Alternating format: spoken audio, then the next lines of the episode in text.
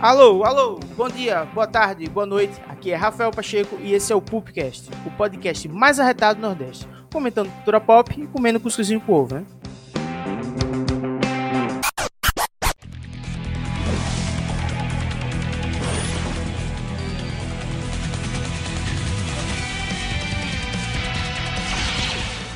Na gravação de hoje vai ser uma conversa com os integrantes do Pulp. Yeah!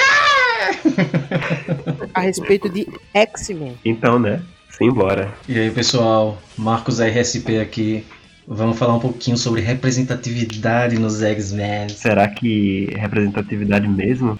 Que é o Wesley Dodds. E bora tentar destrinchar um pouquinho aí.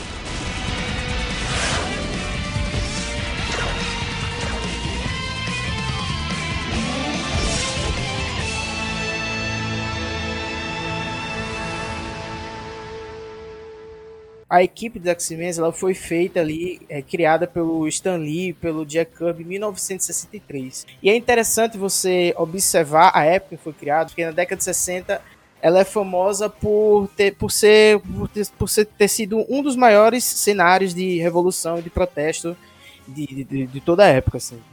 E como o Stan Lee sempre disse na, na minha entrevista, assim, é uma das frases até mais, mais emblemáticas dele, que a fonte de inspiração dele era a janela eram as pessoas das ruas, eram os fãs, e ele ouvia bastante os fãs. Ele até tinha um esquema de, de que o fã mandava carta para ele, ele lia e tal, essas coisas.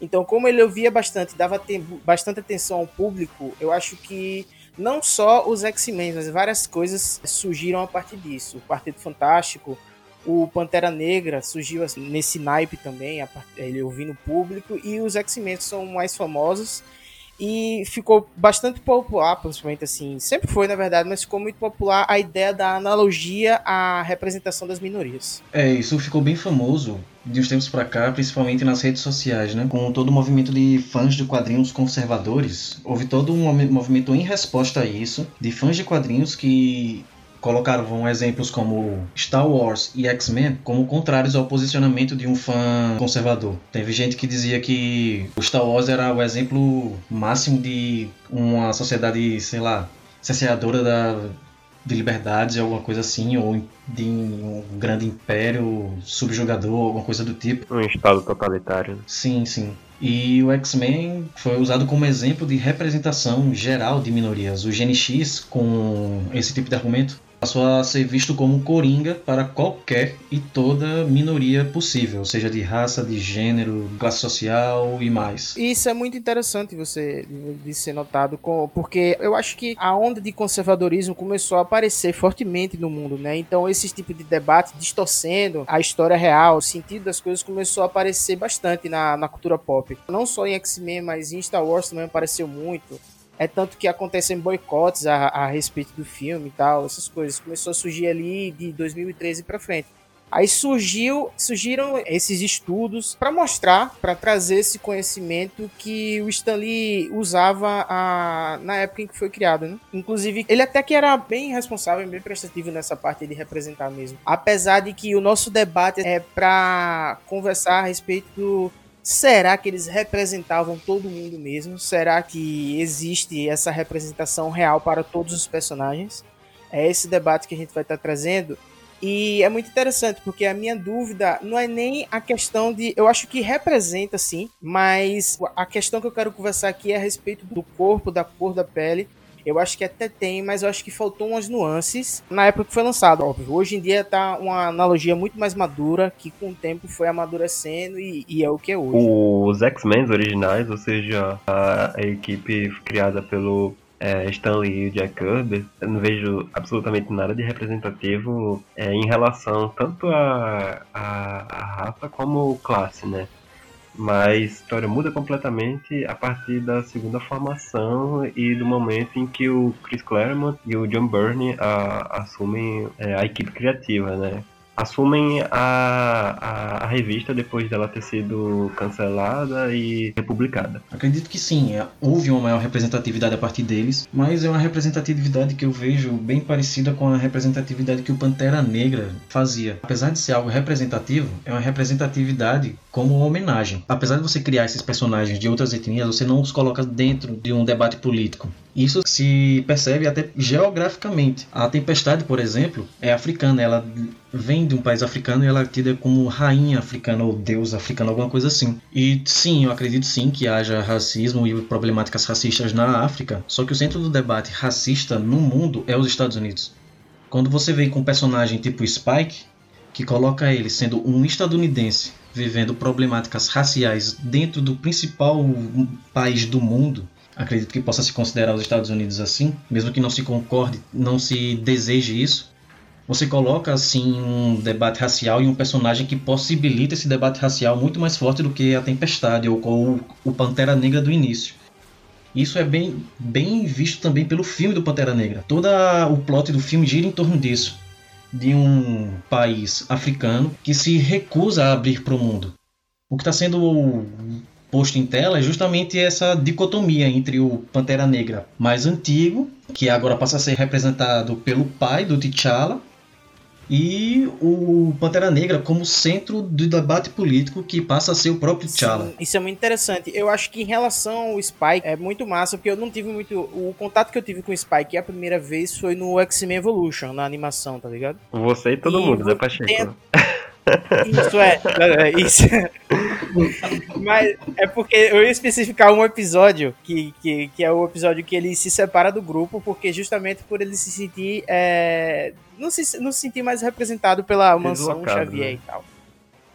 Deslocado isso. E, como eu falei no início, eu queria conversar a respeito da questão da cor e do corpo. Porque existe uma questão no X-Men que tá lá, ele representa, assim, uma galera massa mas eu acho que tá apenas a imagem e não tá a luta de fato. Foi até uma tirinha que eu compartilhei uma vez no Instagram, que até Marcos comentou e tal. A alegoria da representatividade nos X-Men não são para todos os personagens, entendeu? Assim, não tô querendo aqui dar um, uma disputa para ver qual personagem que sofre mais, não, mas eu quero falar, eu, eu gosto de falar em graus, entendeu? Eu acho que em alguns personagens é muito mais forte. E é uma questão que, o, que, o, que a animação não, não debate, que é a respeito do, da Irmandade. Tem o Grosso e o Blob, e tem o, a questão do Scott Summers e da Jean Grey. Tipo, a Jean Grey, apesar dela ter os problemas dela, ter as analogias dela em referência à esquizofrenia, o Scott Summers não pode abrir os olhos e tal, mesmo assim, a imagem deles, de certa forma, dá segurança a todos eles. Diferente do Bob,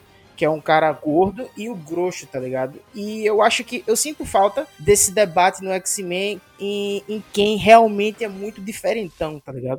Eu, eu, acho que eu só vi isso no Noturno e senti falta disso em outros personagens também. Eu ia falar justamente de, do Noturno, né? Porque esse negócio indutor, holograma, é uma coisa da, da do X-Men Evolution, né? Evolution, então, isso. então ele foi um personagem que, durante todo esse tempo, foi o mais próximo de um Morlock dentro da, da, da equipe de mutantes principais da Marvel, né? Exato. Total. O fato dele ser é, alemão, dá pra gente colocar bastante é, simbolismo e analogia, né, referente a qualquer minoria ou povos de outras nacionalidades ou e de religiosidade que não não fosse bem visto na é, entre os nazistas mesmo, ou pessoas que acreditam em é, raça superior ou coisa do tipo. Sim, é uma parada até que eu esqueço, velho, que é o noturno é alemão. Então é, essa parada é, realmente vem acontecendo e aconteceu há um bom tempo, mas o que torna isso representativo é justamente o fato são elementos para além dos genes. O, o Spike é representativo por quê? Porque ele é negro. Ou sei lá, o Bob Drake passou a ser representativo por quê? Porque ele é gay. E o Noturno é que encarna bastante isso na equipe. E isso é foda, justamente. Porque ele tem uma cor que nenhuma outra pessoa tem. E isso caracteriza ele de uma forma assim. desproporcional. É, basta ver o Noturno que você percebe que ele tem uma aparência incomum bastante. É, a gente não pode, inclusive, esquecer que ele está nos Estados Unidos como um, um exilado, né? Ele, ele fugiu da Alemanha. Turno é interessante porque eles usaram no filme do X-Men Primeira Classe, só que com a. Como é o nome dela? A mulher que se transforma? Ah, sim, a Mística. Isso, a Mística, porque no início ela, ela tinha a Jennifer Lawrence, né? E antes ela tinha só a aparência de, de humana, normal, não sei o quê. E com o desenvolvimento do filme e tal, o filme 1, o filme 2, ela assume a, a, a identidade dela mesmo de mística e, e aparece de azul mesmo, justamente pra, pra ser quem ela é. O problema é que o Noturno não pode fazer isso, né?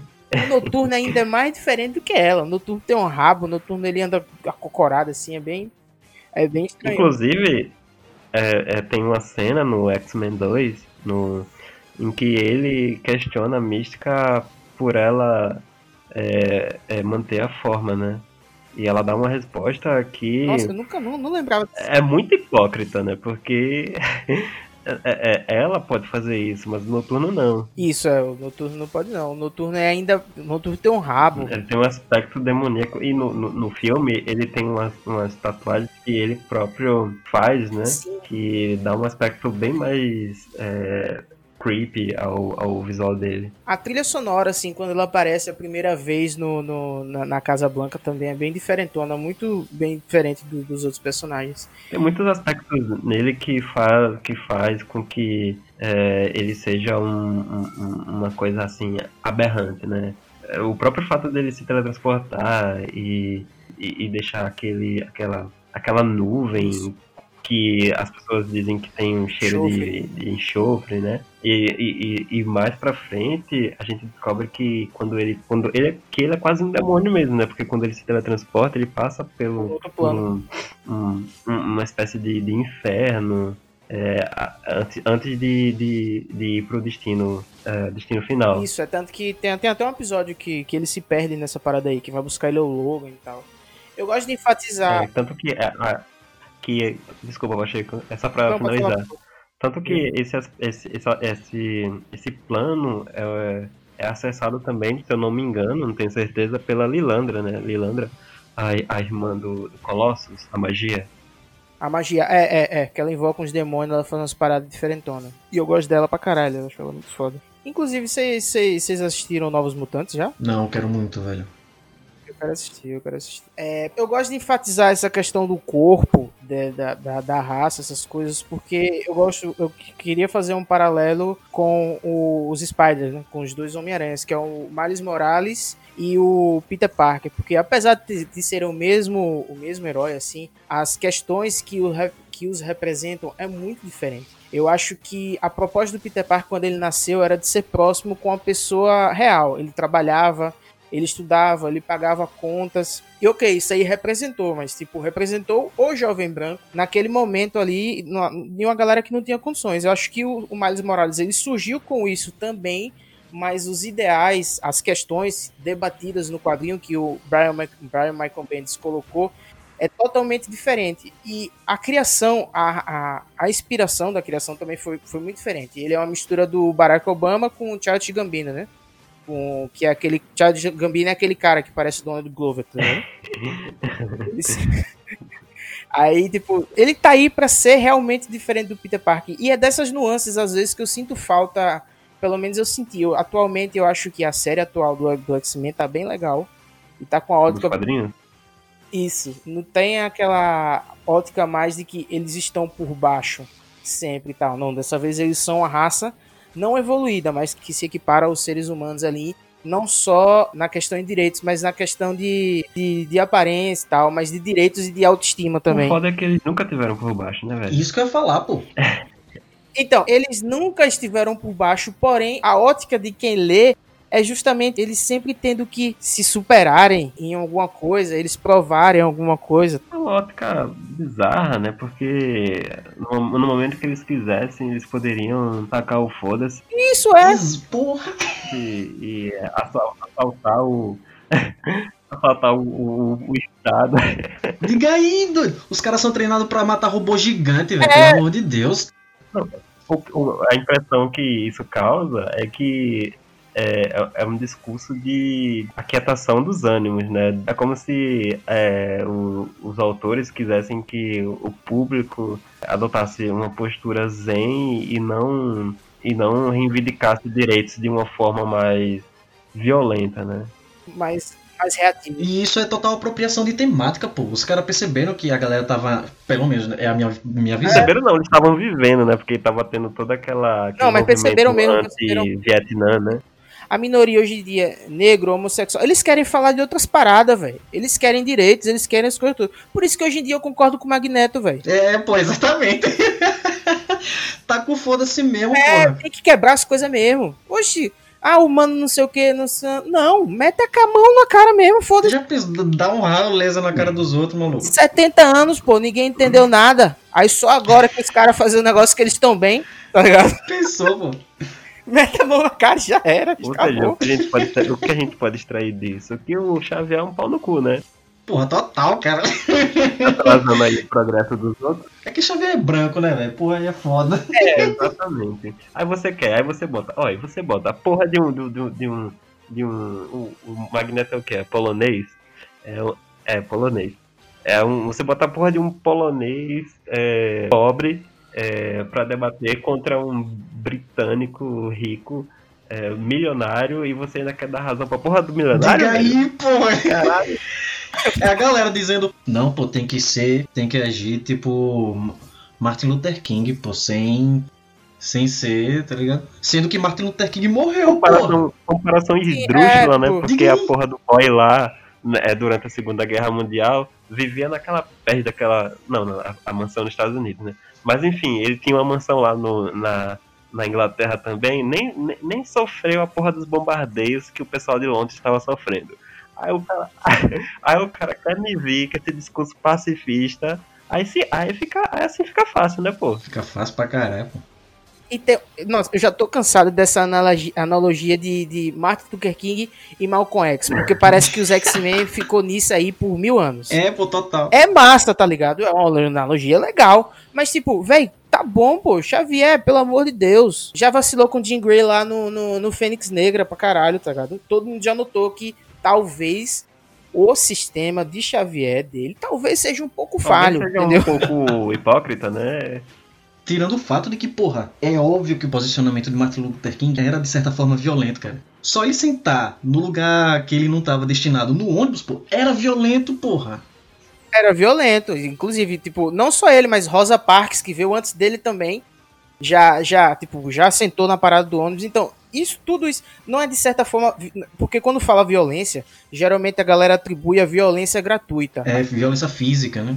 É a violência física, mas é tipo um ato de coragem, um ato de força.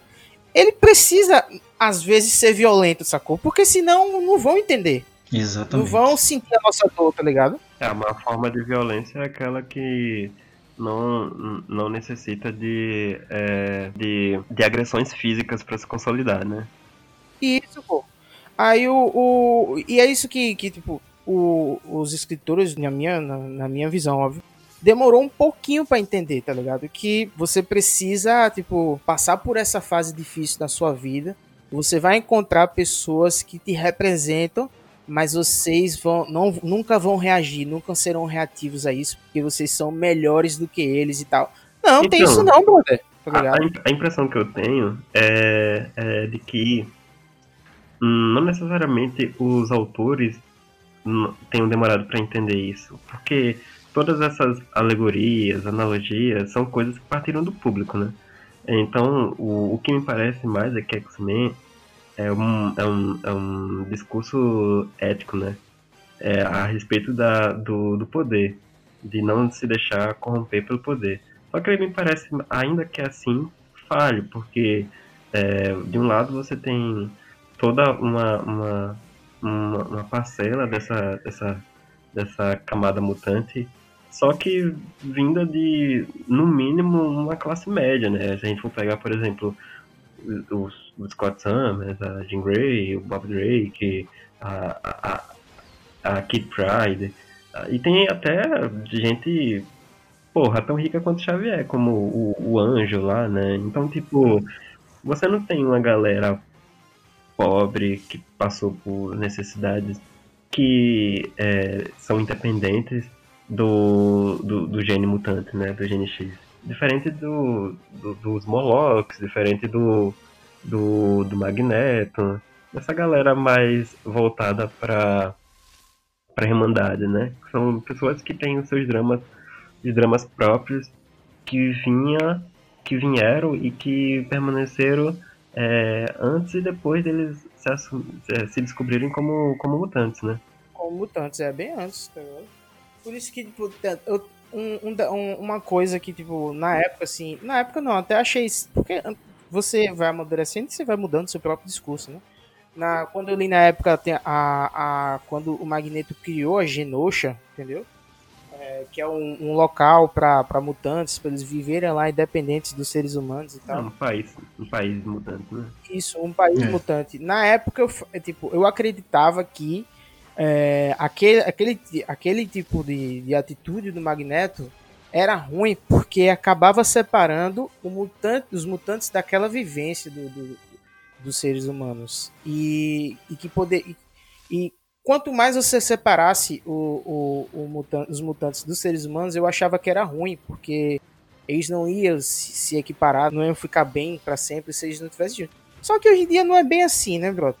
Assim, eu acredito que, ok, eles têm que ficar bem com seres humanos, mas eles não necessariamente têm que estar tá lá convivendo com os caras sempre, sacou? Eu acho que o, o Magneto é interessante porque o Magneto, tipo, ele é o personagem que ele tá cansado disso, ele não suporta mais, tipo, essa opressão que ele sentiu, tá ligado? E tirando que Genosha deu uma merda do caralho, foi, né, Foi, véio? foi, deu merda pra caralho. Porra, programa de extermínio, irmão, só esbagaçando os caras, uhum. É uma, uma alternativa, né? Isso. Se você, depois de décadas, séculos, vivendo de uma forma tão desigual com o resto da humanidade, porra, quem é que vai poder julgar o fato dele querer largar a toalha e desistir daquilo que não necessariamente nunca foi um objetivo do, do Magneto, né? Não vamos nos confundir, isso é uma, uma, uma ideologia que o Xavier que prega, né? É, isso, então, isso. ele foi até nobre porque ele desistiu do, do do combate, do conflito, na esperança de que, pelo menos estando distante, nada de ruim aconteceria, né? E a gente viu que não foi bem assim. Isso, não foi bem assim mesmo, foi desgraça total. E eu acho interessante trazer também essa parte do, do de um local separado muito para Wakanda, tá ligado? É, li muito pouco Pantera Negra nos quadrinhos. Eu fui prestar atenção justamente quando saiu o filme e tem aquela questão da Wakanda ser separado de, de tudo, né? Não fazer parte daquele do, do, mundo. E ela se separa de tudo, mas acaba excluindo o, os delas, assim, sabe? É, que são os negros ao resto do mundo. Aí eu, mas eu sempre me perguntei assim se a, a questão deles se abrirem assim para o mundo, não não para as pessoas brancas, mas para que as pessoas negras pudessem vir e tal, fazer tudo aquilo, se era a opção correta, tá ligado, a se fazer. Eu eu particularmente acho. Sim. Botava todo mundo no mesmo canto e já era, meu irmão. Se isola de novo. fecha aí, tá ligado? Agora com o coronavírus, fecha todo mundo aqui. Bota a galera, nossa galera aí de boa e fecha tudo. Não, mas, tipo, é, é muito interessante você ver esse tipo de, a tipo de narrativa sendo utilizada em outros e outros heróis. Assim, o, o, meu pensamento na real é bem dividido nesse sentido. Porque, por um lado, você vê uma galera que tá cansada disso, de sofrer preconceito e tudo mais, e que uma, uma boa opção seria realmente todo mundo se juntar e viver todo mundo afastado da galera que não tá nem aí para eles. Mas ao mesmo tempo, esse pessoal tem o direito a viver no lugar onde eles estão vivendo, tá ligado? Sim, eu, eu a minha, minha ideia é essa. Sim, com alguma espécie de suporte, né? Porque, beleza, Isso. o Wakanda não necessariamente é obrigada a, a abrir as portas para que toda essa galera passe a fazer parte da comunidade, mas alguma espécie de suporte elas poderiam, é, ela poderia proporcionar, né? Alguma ajuda financeira.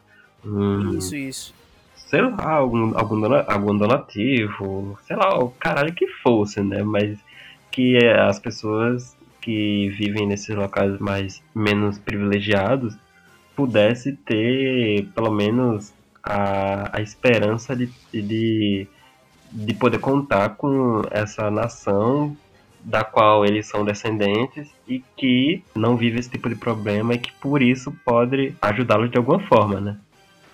Isso. O filme termina nisso aí, né? Nessa questão, que é eles mesmos indo buscar a galera deles por conta do Killmonger. Por isso que até hoje eu acho que o Killmonger ali, dos filmes da Marvel, do Marvel no cinema, é o vilão mais, mais legal que tem, o mais forte. Assim. O, o vilão que não é vilão, né? É. vilão que não é, é vilão. Exatamente. O problema da Marvel é, é esse, né? Que ela não sabe fazer vilão. Ela não sabe fazer Pelo menos vilão. o Marvel Studios, né?